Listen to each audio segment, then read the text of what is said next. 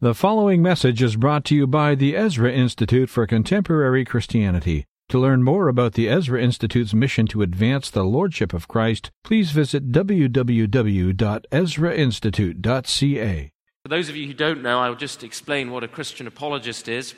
A lot of people don't really know what that uh, word actually means. It comes from a Greek word found in the New Testament, apologia, meaning to give a uh, defense, to give specifically a rational justification or a rational defense, a reasoned defense of the Christian message, the Christian faith. It doesn't mean to be rationalistic.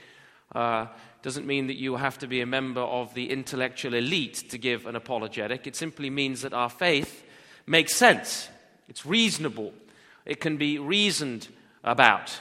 It's not like a belief in as some would say, don't walk under that ladder, it's bad luck, or if a black cat runs out of in front of you. Superstitions, reading one's horoscopes, things so popular in our culture today. One can offer a reason, justification, and explanation for the Christian faith that holds water and makes sense. And that's what it means to give an apologetic. And uh, that is what I do as, uh, first of all, first and foremost, as a Christian, and then as my calling in God is to not only explain the gospel, but to offer a defense of the gospel when called upon to do so. And that takes me to universities and to colleges and churches and seminaries and uh, to different professional groups of people uh, around this country and in other parts of the world. So, for those of you who are perhaps curious about what apologetics is, there we have it. I want to read to you from Matthew chapter 10. Matthew chapter 10 and verse 16 following. We're going to read together. Uh, Behold, I send you out as sheep in the midst of wolves. Therefore, be wise as serpents and harmless as doves. But beware of men, for they will deliver you up to councils and scourge you in their synagogues. You will be brought before governors and kings for my sake, as a testimony to them and to the Gentiles. But when they deliver you up, do not worry about how or what you should speak, for it will be given you in that hour what you should speak. For it is not you who speak, but the Spirit of your Father who speaks in you. Behold, I send you out as sheep in the midst of wolves. Therefore, be wise as serpents and innocent or harmless as doves. I want to focus upon specifically upon that phrase this morning, being wise as serpents and innocent as doves, as we as believers, as Christians, seek to engage our culture and engage with our world. Whether it's something we think about often or not, all of us are involved in engagement with our culture, with our society, and our world. Whether we're at school, whether we're in some vocation, some profession, whether we're at university, whether we work in business, we are called, as Christ tells us, to be salt and light and to engage our world. And Jesus gives us some very clear directions as to how we are to go about engaging the culture in which we live. How do we live as believers? And specifically, I want to talk about the apologetic foundation of that engagement, how important it is that we recognize the importance that we are bearing witness to Christ, and whether you realize it or not, you are an apologist. You may not be a vocational professional apologist, but you are bearing witness in your life and deeds and actions and words, day after day, whatever context in which you find yourself, to the truth about Christ. So the question is simply whether we are effective and good apologists or whether we're ineffective apologists for the faith.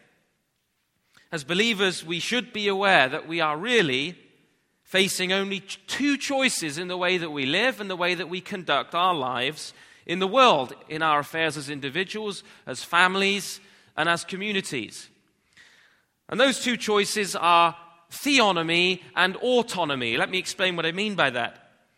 We either live under the Word of God God's truth, that is, we live under God and under His word, or we live autonomously, that means as a law unto ourselves. Either God's word is sovereign and is truth and has authority in our lives, or the word of some man or men and women or collection of individuals has authority. Therefore, the choice in our lives, very clearly, very categorically in Scripture, is theonomy to live under God or autonomy to live under our own authority or the authority of some men and women. We either work then with God's government in our culture or we work against it. We either submit ourselves to Him and to Christ or we labor, in a sense, in futility against God's word, which began with our first parents in Eden. What was the temptation to our first parents? You will be as gods, knowing good from evil, determining for yourself good and evil, right from wrong. Our, the first sin of our first parents was autonomy, to be a self law, to govern oneself, to stand as ultimate in the world, to be as God. And that rebellion, that disobedience has been repeated generation after generation after generation after generation. That's the nature of sin. We worship either, Paul says, the creator or the creature. That is, we worship God or we worship the creation. Either a, a person or something in the creation or a philosophy developed by somebody who is part of the creation. Every single human being in the world today is religious and is a worshiper of some kind. May not be in one of what we might call the uh, traditional world faiths, but everybody has a faith foundation to their life. Everybody is essentially, quintessentially religious and puts their faith in something or another worships either the creator God of Scripture or, in one form or another, worships the creature. That means we are either theists under God or humanists. Now, not many of us aren't accustomed to thinking in these kind of ultimates, these kind of antitheses, but this is the reality that we face. This is the reality that Scripture gives to us. This is the stark contrast and that's the Christian worldview. Now, I'm not going to spend this morning justifying the Christian worldview to you because I believe that most of you here are Christians. That is, I'm not going to offer this morning a defense of the Christian worldview as such. But I do want to encourage us to be engaged, whatever field of endeavor God has placed us in, in the task of engaging with our culture as people submitted to Christ. And thankfully, Scripture does give us a very clear understanding of the outcome of the conflict that is taking place in our world between autonomy and theonomy. That is, people living under God as covenant keepers and those living outside of God as covenant breakers. This is what the scripture tells us. And the government will be upon his shoulders. And his name will be called Wonderful, Counselor, Mighty God, Everlasting Father, Prince of Peace and of the increase of his government and of his peace, there shall be no end. Isaiah 9, verse 6 and 7. And what does Paul say in Philippians? So, in honor of the name of Jesus, all beings in heaven, on earth, and in the world below will fall on their knees and will openly proclaim that Jesus Christ is Lord to the glory of God the Father. It's very easy to take a defeatist attitude in our culture today. It's very easy to feel defeated by legislation, by governments, by the situation in which we find ourselves in a humanistic, secular context. But we are given a picture here of God's purpose in history. For the earth shall be filled with the knowledge of the glory of the Lord as the waters cover the sea. It's difficult sometimes for us in our Canadian context today to even picture that, to even begin to imagine what that would look like. Isaiah 11, verse 9. But that is true. The earth will be filled with the knowledge and glory of the Lord as the waters cover the sea. So that glimpse of the end game should give us a great sense of confidence and peace as we think about what Jesus tells us here in Matthew 10 about the nature of our engagement with the world. And it was because Christ knew these things that he could face even a trial before Pontius Pilate and face persecution with the presence of mind and the serenity and the authority that he did in Scripture. What is it he said to Pilate? You, will ha- you would have no authority over me. except it were given you from above. Jesus tells us, Now is the ruler of this world cast out. And at the cross, he says, It is finished. It's accomplished. It's done. We do live, as we look around ourselves, in a fallen world. That's very obvious. We live in a fallen world. My wife and I were watching um, something on television the other night, uh, Super Nanny, I think it's called. This British nanny, you may have seen it, She's kind of uh, Mary Poppins type figure who comes into these American homes to sort out behavioral difficulties of the children. And sometimes these, uh, uh, when you've got children, these things become of more interest. They wouldn't have, wouldn't have been an interest to me a few years ago, uh, but it is now. And uh, as we were watching uh, just the other night, one family, this, uh, the nanny came to see and to help. The children, children as young as three and four, were slapping and hitting their parents, and you back off. Three year old saying to her mother. Now, if you ever want an illustration of the fall of humankind, then you only need to look at the behavior of toddlers that have been allowed to go delinquent, that is, to be a law unto themselves. If you allow a child to become a law unto itself, it will by nature become delinquent. It's not the other way round. We live in a fallen world that clearly needs redemption and displays that need, and we're surrounded by that fact that the world is under the curse of God. Until our adoption as sons, the redemption of our bodies, which Paul tells us about in Romans 8, the earth, the creation itself, groans awaiting our adoption as sons, the redemption of our bodies. Now, if the world did not exhibit the fact that it was cursed and fallen, would you or I seek a Savior or seek redemption? The world has to exhibit that it is cursed and fallen and under the wrath of God, as Scripture says, otherwise, none of us would seek a Savior. Well, when Jesus sends out here in our passage the 12, he understood fully the context then into which he was sending them into this fallen world.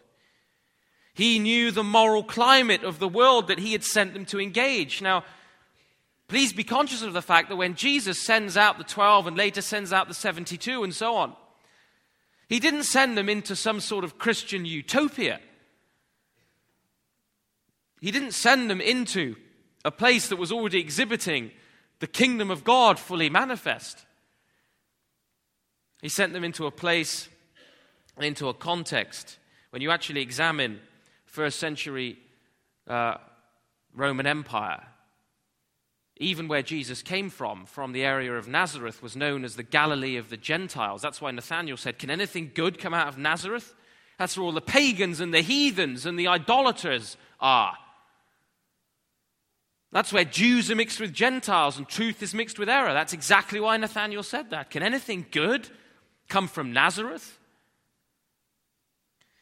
The context in which he sent them was a context which nurtured views in, that had a moral hostility towards the true God. Jesus, who came to his own and his own didn't receive him when he spoke to the Pharisees themselves, teachers of the law, were hostile, sought to kill him, told him that even his miracles were performed by the power of demons.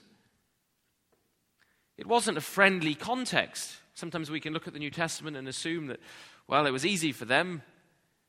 All these godly people everywhere. All they had to do was just do a couple of miracles here and there, and hey, presto, the world was converted. Well, that really isn't the uh, story of the New Testament as we read it, is it? As we read through the book of Acts and the story of the early church's interaction with the world and the culture, right through to Acts 17 with Paul at the Areopagus in Athens and is seeking to defend and persuade those Greek thinkers of the gospel. People being dragged before governors and princes and thrown into prison and persecuted and thrown to lions. Read the early history of the church. These words of Jesus ring true. The world cannot in its current state accept these things. Paul tells us that. For the mind that is set on the flesh is hostile to God, for it does not submit to God's law. Indeed, it cannot. Those who are in the flesh cannot please God. We shouldn't be surprised that the reception is frosty. Because the unregenerate heart and mind does not accept the things of the Spirit of God, Paul says. And it's because of this reality that Jesus gives some very specific instructions as how to behave and to engage the culture. In no uncertain terms, he says, I am sending you out like sheep in the midst of bunny rabbits, in the midst of wolves, like sheep in the midst of wolves. Now, I grew up in an agricultural town in the middle of the rolling hills of Wiltshire in England. Wiltshire, the Shire, if you've seen The Lord of the Rings and Tolkien, well, Tolkien, as you know, was from Oxford, and uh, the place called the Shire, well, he's based that on the Shires in England, the different Shires. Countryside, not so much countryside as there used to be, but the little town I grew up in was an agricultural town in Wiltshire, surrounded by uh, fields and uh, agriculture, but also sheep farmers. And we took many of our holidays as a family in mid Wales, where there are more sheep than there are people, um, and hillside chapels, even. Sheep are interesting creatures, and it's, it's important to think why did Jesus use the illustrations that he did? Well, I'm used to seeing sheep and I'm used to seeing shepherds. I'm not used to seeing wolves, except at Toronto Zoo here, because wolves are extinct now in the United Kingdom. But Sheep, especially lambs, in fact, to which Jesus is likened, are gentle and innocent looking creatures. When you look at a sheep, you don't feel threatened. And as yet, I have never seen a marauding flock of sheep turn on a wolf and tear it to pieces. Have you? No, because the sheep let the shepherd defend them. That's the shepherd's role. If there is vengeance to be had, it belongs to the shepherd. We don't take personal vengeance and we don't turn on people and take the attitude of the world in our engagement with the world. He tells his flock, Be wise, cautious as serpents, gentle as doves. And what about this serpent? Well, how often do you see a snake? Have you thought about that? How often do you see a serpent? It's difficult to see serpents, it's difficult to spot them, it's difficult to notice them. They're very picky and cautious and careful about choosing their battles. And so that gives them this air of wisdom and caution. You don't often see them. Now, when a serpent uh, is uh, stirred up, then be careful. Because they can be dangerous. Christians are dangerous. We should be dangerous, not in a uh, revolutionary sense, but because of the message we have to bring. Jesus was by no means safe. Nonetheless, when you contrast the wisdom, the subtlety of a serpent, and then the, the cooing and gentle presence of a dove, be wise as serpents, gentle as doves. That is the attitude that we are to take in our engagement with our peers, with our work colleagues, with our culture. Wisdom, subtlety, choosing our battles carefully, and gentleness, pleasantness. You know, nobody is offended by the uh, presence of a cooing dove. Does that mean we will never cause offense? No, of course not. But nonetheless, Jesus is helping us here to understand what our attitude should be. And this was Jesus' own rules of engagement. He didn't set up a typically faulty dilemma which we hear today, which is either fight or flight. You know, that we as believers and we as the church are either to uh, give up and quit and think it's hopeless, useless, forget it, and run off in despair, flight, and disengage from the world and disengage from our culture. The other attitude that's often seen is that we should fight and we should basically do it in the same way that the world does it. Let's turn on the wolf, let's nail him. Well, Jesus gives us a different example. Those of us who have avoided this kind of faulty dilemma, though, some of us can do gain a hearing. Some of us do have important places in our culture, in our context in which we serve. Some of us may be well accepted by the world. Many of us may be getting the flattery of fellow Christians for our success in engaging our culture. And maybe you're so successful in engaging the culture in your environment, in your context, that even worldly people are flattering you for your success. There's a danger that comes with that as well. The scripture says of Jesus that he did not trust himself to the crowd because he knew what was in their hearts. You know, some of the people that Jesus ministered to so uh, honored and admired him, they wanted to make him king. Do you recall that in the New Testament? They tried to make him king by force. Of course, Jesus refused because they're not only because that was not his purpose, but their motives were all wrong. Jesus tells us not to put our final trust in men. And one of the dangers for even those of us who feel that we are successful and are succeeding is that we lose sight of the human condition. We lose sight of the condition of our world and we look for the praise that comes from men and not the praise which comes from God.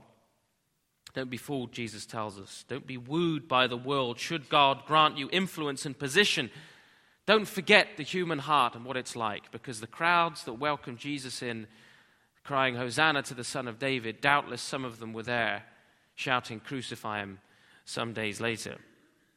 So, what's our, what's our motivation to be as we seek to share our faith, as we seek to engage with the world? This engagement that we are called to is obligatory, it's not optional. You may be sitting here this morning and thinking, well, this is all very interesting, interesting for professional apologists and so forth, but not for somebody like me. I mean, I work at Tim Hortons. Or, you know, I just um, look after children at home as if that's a, um, some kind of sub- substandard job. Every single one of us is, in, is called to engage in this task. And we are engaged in it whether we like it or not. What is our motivation to be? Well, Jesus talks about the cost of engagement as we engage with the world. And the, the, the, discussion that he has with us in Matthew 10 is perhaps a little different from what we believe we have the right to in our modern democracy. But when theonomy and autonomy come into conflict, Jesus tells us you will be dragged before governors for, and kings for my sake to bear witness before them and the Gentiles. We can expect different kinds of reaction, the same kinds of reaction that Jesus and the early disciples received.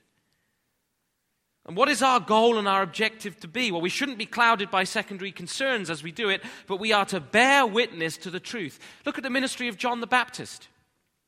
Who did John the Baptist minister to? You know, he even ministered to kings like Herod. He witnessed to the military.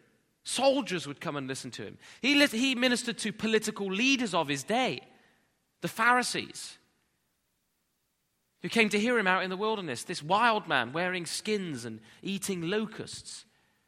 They came to hear what he had to say. Why, what did he say he was about? Well, he only claimed to be a voice. He says, I am the voice of one calling in the wilderness. Prepare the way for the Lord. Make his path straight. Well, we're called to be a voice. If we gain a seat at the table by the grace of God in different spheres in our culture and in this life, whose power are we operating under? What is our motivation to be?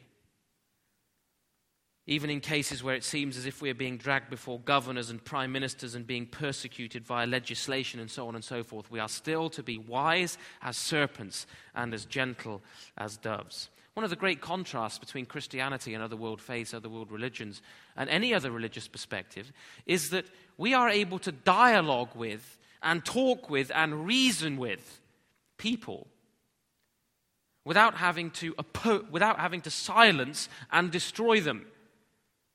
Why is that? Well, because the truth isn't afraid of error. We don't have to destroy and silence people. That's why the Christian nations of the Western world, they used to be Christian, have liberty and religious liberty, have freedom of expression. That is why in the New Testament we find that Christians are not required to dominate and control our political, economic, or social environment by force as in Islam. Islam requires the subjection, the submission of all to Sharia. And the infidel must either convert, die, or pay a heavy tax and suffer discrimination. Every aspect of life, every single minutiae in life is regulated. under Islamic law. Or take Hinduism, for example, where the caste system provides a structure and order in that society. You are born into a certain caste, and that caste will restrict what you can become in that society. What level of education you might receive, what job you might be able to have. Because to interfere with somebody's caste is to interfere with their karma, because they are, they are caught in a cycle of births and rebirths and rebirths. And in this next life, they're paying off sins in the previous life. Encouraging a total moral indifference towards their brothers and sisters. Again, a philosophy, a philosophy that encourages a total control of the environment that's why anti conversion laws were recently passed in parts of India, though I think they've recently been revoked by the new government. Again, secularism, humanism, secularism that so dominates Canada today, as is increasingly recognized even by the secular commentators. Should know that there are intellectuals in Britain today who refer to Canada as the most totalitarian Soviet like state in the West. Intellectuals from Oxford say that Canada is the closest thing in the Western world that we have to the Soviet Union because it's so totalitarian in its secular humanism that it foists upon the population here. This country used to have Christian private, uh, not only Christian and private, but uh, non state governed education, where there was a total separation between the state's jurisdiction, even over the schools. And even the early state schools were Christian. Now, woe betide anybody setting up a nativity or speaking about the cross and resurrection of Christ at Easter or singing a carol in Canada. O Canada, we stand on guard for thee. God, keep our land strong and free. Who, having dominion from sea to sea, what is the religious result of secular humanism in Canada today? It demands an absolute control, an absolute control of the state, indoctrinating children with secularism, trying to reorientate all of their values. Am I being party, political partisan, not at all. I'm just observing a fact that even secular writers in Canada are observing there is a tendency here towards an extreme totalitarianism. And when that happens, when young people in the universities are told it's man's law, we submit to man, there is no God above the secular state, secular meaning this worldly, from the Latin seculum. In the end, it leads to anarchism. Why?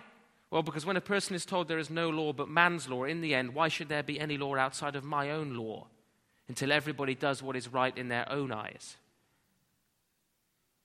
And people do as they please. And so we swing between totalitarianism and anarchism. Origin, meaning, morality, destiny. Those are the four basic questions that are answered by every single religious perspective that all the people that you and I interact with our neighbors, our school friends, our university colleagues, our work colleagues have to answer and do answer on the basis of their worldview perspective. And either God speaks to us in Christ, in His Word, or the state is God walking the earth, as in the philosophy of the German philosopher Hegel, on which we base our statist view today in our Western cultures. The state, man is God walking the earth. There is no law above man's law. Now, these things are open to your inquiry. But this isn't the way of Christ, of course. He calls us to engage with wisdom and gentleness, not dominating by wielding revolutionary political power, but by serving in the Spirit's power. How are you and I to see our culture transformed, to be salt and light, preserving and enlightening those in darkness? Well, you've heard the saying, it's better to light a lamp than curse the darkness, haven't you? Sometimes we spend so much time just cursing the darkness that we fail to light the lamp that Christ has given to us and is trying to light in our lives. Because light drives away darkness. You don't have to curse the darkness to dispel darkness, do you? In fact, you can't dispel darkness by just cursing it. You get rid of darkness simply by lighting a lamp. Regeneration, renewal, revival leads to transformation, and that leads to a Christian reconstruction of a culture. Let me say that again. Regeneration, renewal, revival, and transformation leads to a reconstruction of a culture on Christian terms, where the scripture says, according to Jeremiah, that the new covenant is that the law will be written on our hearts. No man will say to his neighbor, Know the Lord, but each of you will know him from the least to the greatest. That's what the new covenant is that God's law word would be written on our hearts by the Holy Spirit. Jesus reminds us as well, of course, that this isn't our work anyway. This isn't primarily our work. God is not impotent. The scripture says God's arm is not short, that he cannot save. We cannot act on our own agenda or we become autonomous ourselves. And Christ says, when that hour of opportunity comes to you and for you, whatever context it may be in, God will tell you and help you with what to say. As verse 20 says, it is not you who speak, but the Spirit of your Father speaking through you. Do you believe that? That when you speak for Christ, in the situation God has called you to, it's not you who speak, it's God speaking through you. My colleague Ravi was recently speaking to the UN ambassadors and the African heads of state in Africa. And he had the opportunity of uh, not only speaking to them, but uh, holding the hand of Kofi Annan in prayer at the end of a, a meeting of UN ambassadors. Does he feel flattered by that? Does he feel that? No, not at all. He's serving God, wise as serpents, gentle as doves, in the situation God has placed him in to light a lamp rather than curse the darkness. In 2 Corinthians 10 4 and 5, Paul reminds us that the weapons we fight with are not the weapons of the world anyway. We don't use the same tactics. We don't repay insult for insult. It's not merely political interest with a conservative moral agenda. Our weapons are not of the flesh, Paul says, but have divine power to demolish strongholds. And what are those strongholds? False knowledge, speculations that sets itself up against the knowledge of God. Think for a moment about that divine power to demolish strongholds working through you and I, pulling down arguments and false knowledge. Think about that divine power a moment. How is it that the apostles, 12 fearful people,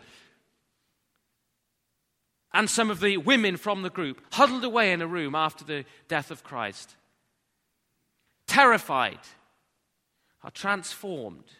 Think about that number. How many people are in this room today, in these two services today? 500? 600 over the course of this morning. 120 were gathered in the upper room on the day of Pentecost. A few short centuries later, for better or for worse, Theodosius and Constantine were Christianizing an entire empire, taking Christianity to the outer reaches of the Roman Empire, which is the only reason Britain got Christianity in the first place, which is why Canada received it some years later. 120 people in the upper room transformed a pagan empire. How? Well, by being thrown to lions and being scourged in the synagogues and giving a defense when the opportunity arose. You didn't see Paul saying, now let's raise a military army, let's take over by revolution, let's storm, let's storm Athens and let's go and storm Rome from there and set up the kingdom of God by force now in the earth. No, he was found in chains when he wrote some of his epistles from prison. Notice how he offered his defense throughout the book of Acts, as Luke so often records. And notice how Peter commissions us a fisherman, a fisherman, an uneducated fisherman, as is noted even in the book of Acts tells us in 1 Peter 3, verse 15 always be ready to give a defense to anyone who asks you a reason for the hope that is in you, and do this with gentleness and with respect. Again, the gentleness, the respect. A fisherman commissions the persecuted church to be ready to give a defense. I suspect you have had more education than an uneducated fisherman. So you can see that the apologetic task is not about the level of one's education. Notice how Jesus tells us not to be anxious, but to depend upon the Holy Spirit. And I have no doubt that when, Paul, when Peter gave that commission in 1 Peter 3:15, he recalled these words of Christ in Matthew 10.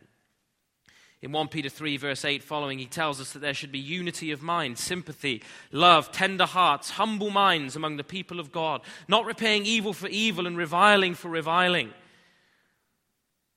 And so Jesus could teach us have no fear of them. The people that you are engaging with, the people that you are speaking to, the people you are trying to reach, have no fear. And if you suffer because of righteousness' sake, don't be troubled about it.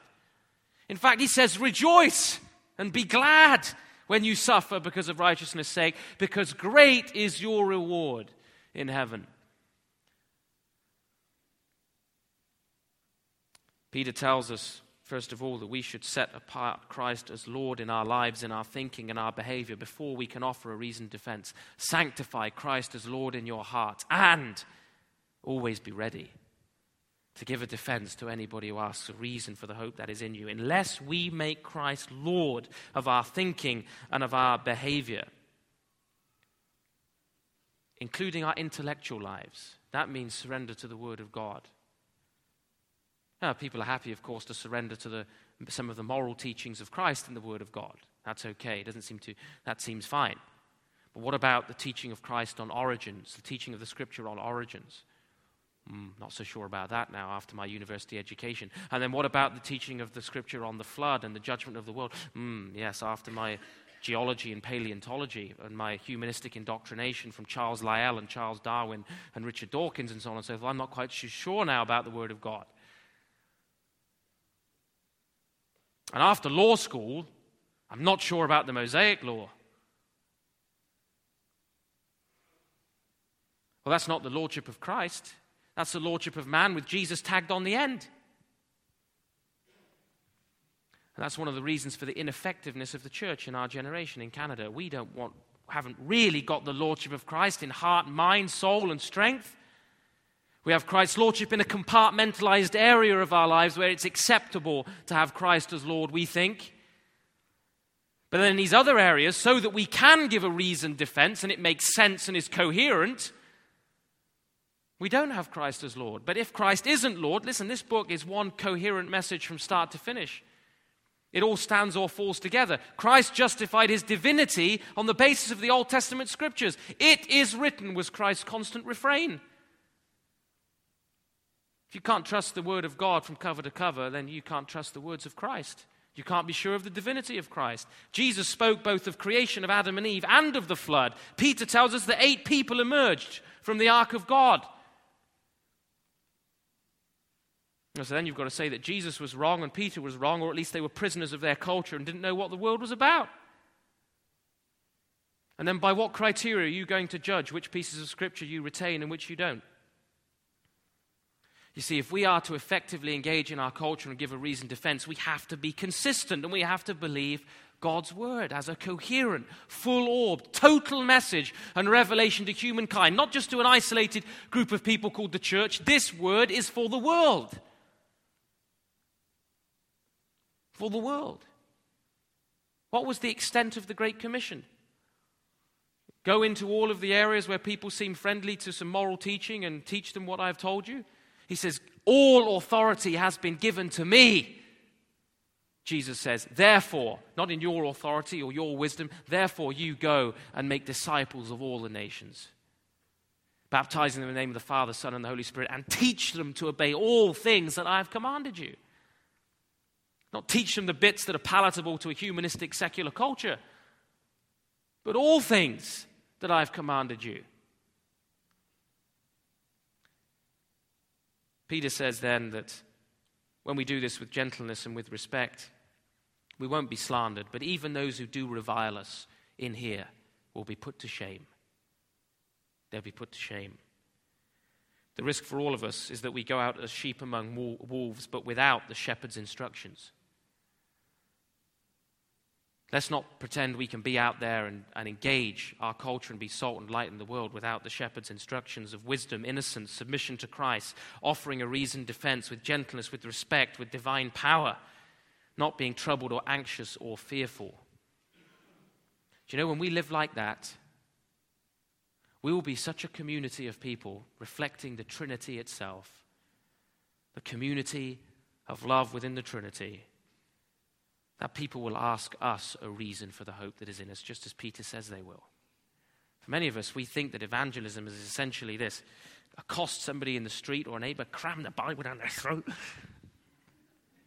And then we're afraid of evangelism, right? Because we think, oh, how can I do that? That's awful. What a terrible thing. But actually, Peter says when we are living like this, people will ask us a reason for the hope that is in us. They will come to us, they will ask us. A community as innocent as doves, not a group identical with the world, but with a different political agenda, which is what most people out there think we are. And unfortunately, the statistics back them up. The statistics gathered by the church tell the church that we're no different from the world morally. That in terms of abortion and divorce and so on and so forth, we are essentially the same in North America. And so, what are we seen as? Well, we're seen as a group of people who are identical with the world, except that we have a different political agenda to accomplish. And it's got something to do with oil in the Middle East or greenhouse gas. Is that what the church is? Of course not. Thus, though it may be God's will at times to place Christians in high office, that is not the solution to our trials because leaders serve very short terms. They can be disposed of very quickly.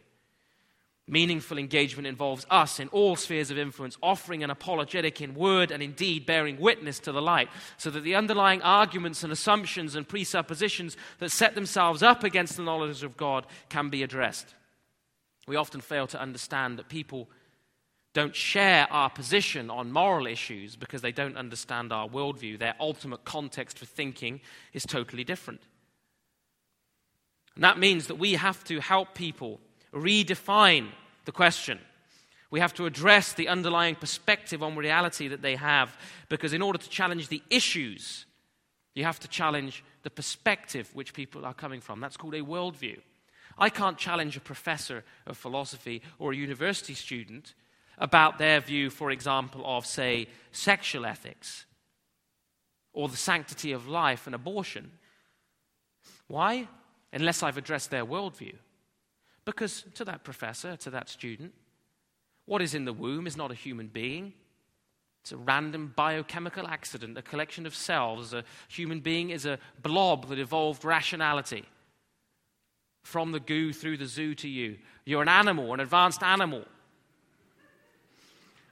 and there is embryonic recapitulation and so on. All this nonsense that we're taught in school, fraudulent things actually, scientifically, about the similarity of embryos in their stages of development and so on and so forth. That's what they believe a person is. Of course, they don't think abortion's wrong. All you're doing is getting rid of something like a fish, if that. Just a bundle of tissues, not a person that has been knit together in its mother's womb, fearfully and wonderfully made overshadowed by the presence of God. The days written in God's book, as the psalmist tells us. So, until you address the worldview issue of what is a human being, you can't answer the question of abortion. They think you're mad, you're draconian, you're a fool, you're out of date, you're inconsistent. You see, they are being consistent with their perspective. The same is true of sexual ethics and all the other ethical questions, the sacredness of human life and of human sexuality. You see, Jesus redefined these questions because he has spoken with authority in his word about human identity and sanctity. And he brought answers from above to the questions from below. And he redefined secular questions in sacred terms. He redefined secular questions in sacred terms by destroying the myth of the secular. Think about this for a moment what the scripture says about Christ. In the beginning was the Word, the Word was with God, the Word was God. He was with God in the beginning. All things were made through him. Without him, nothing was made that has been made. In him was life, and that life was the light of men. That's the Gospel of John. And what of the words of Paul? Christ is the image of the invisible God He upholds all things by the word of his power. You see, Christ is the creator and sustainer of the world. That's why he could exercise power over his creation. He could calm storms, raise the dead, heal the blind and the deaf and the lame. Because he was the creator walking his creation. Now, in such an instance, in such a case, is there any such thing as a secular fact? As a secular reality? This world belongs to God. It's created and sustained by Him every moment, right now, moment by moment. You are sustained by the fiat word of Christ. If that were not so, this whole universe would fall apart. He holds all things together by the word of his power. In him we live and move and have our being the one who fills all in all. That's the scriptural teaching about Christ. And so Christ and the apostles set the questions in their ultimate context to challenge the questioners. And I close with this thought. Jesus is asked one day, for example, about paying taxes to Caesar. He's asked a, a, a question that is a political trap. Should we pay taxes to Caesar or not? In public. Well, of course, if he says yes, you should, then he's seen as being opposing the Jews, supporting a pagan society, supporting a pagan occupation of Israel. If he says no, then he can be accused of sedition and not paying and encouraging the people not to pay taxes to Caesar, which is in fact what he was accused of by the Pharisees before Pilate. What does Jesus say? Well, he redefines the question. Give me a Roman coin with your foolish trick questions. Whose head is on this? Caesar's? Well, then give to Caesar what belongs to Caesar. In other words, pay your taxes, but render unto God what belongs to God. That's called redefining the question, giving an answer from above to a question from below. In Luke 13, Jesus is asked about Galilean rebels who have just been executed by Pilate, and their blood was mingled with pagan sacrifices. And they asked Jesus about this.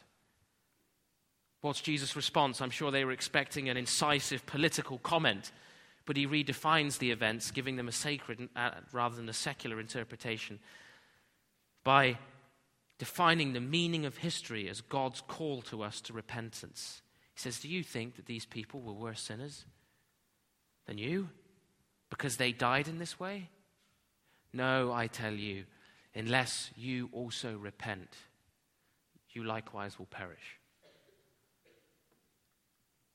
What of the Tower of Siloam that fell upon those people in there? Do you think that they were worse sinners than you? Those people who died in the tsunami, do you think they were worse sinners than you? No, I tell you. Unless you repent, you also will perish. He wasn't there to give a political comment to flatter his hearers. He redefined the question that history, all of history, is a call to you and I to repentance. Even the disastrous events that we see around us, we're not in a position to make moral judgments about the good or evil of those people. No, unless we too repent and turn to Christ, we will perish. In his interview with Pilate, Pilate says, Are you the king of the Jews? Jesus says, Do you say this on your own accord, or has somebody told you to say that about me? What's your assumptions, Pilate? Think about the way Jesus is talking to the procurator. What have you done? He says, My kingdom's not of this world. Where are you from? Do you not know that I have the power to crucify you or to release you? Jesus says, You would have no power over me unless it had been given you from above. That's the God we serve.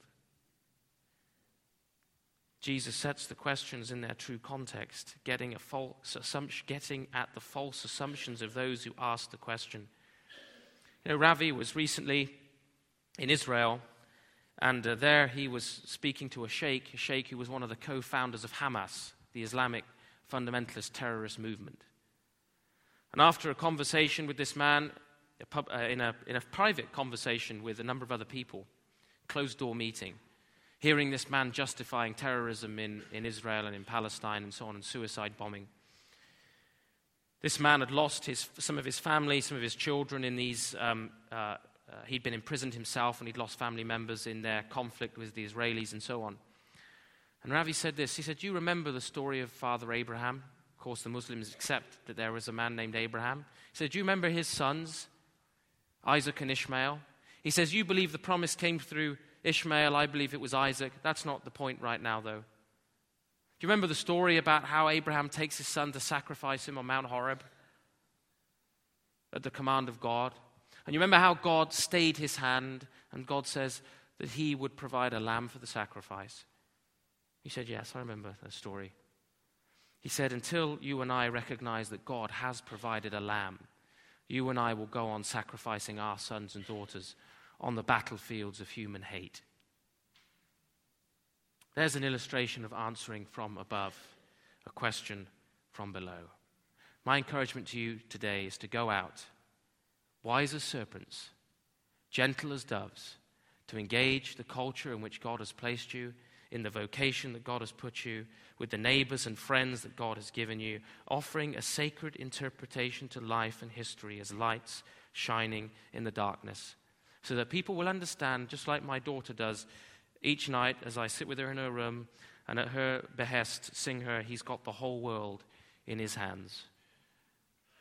He does. All authority has been given unto me.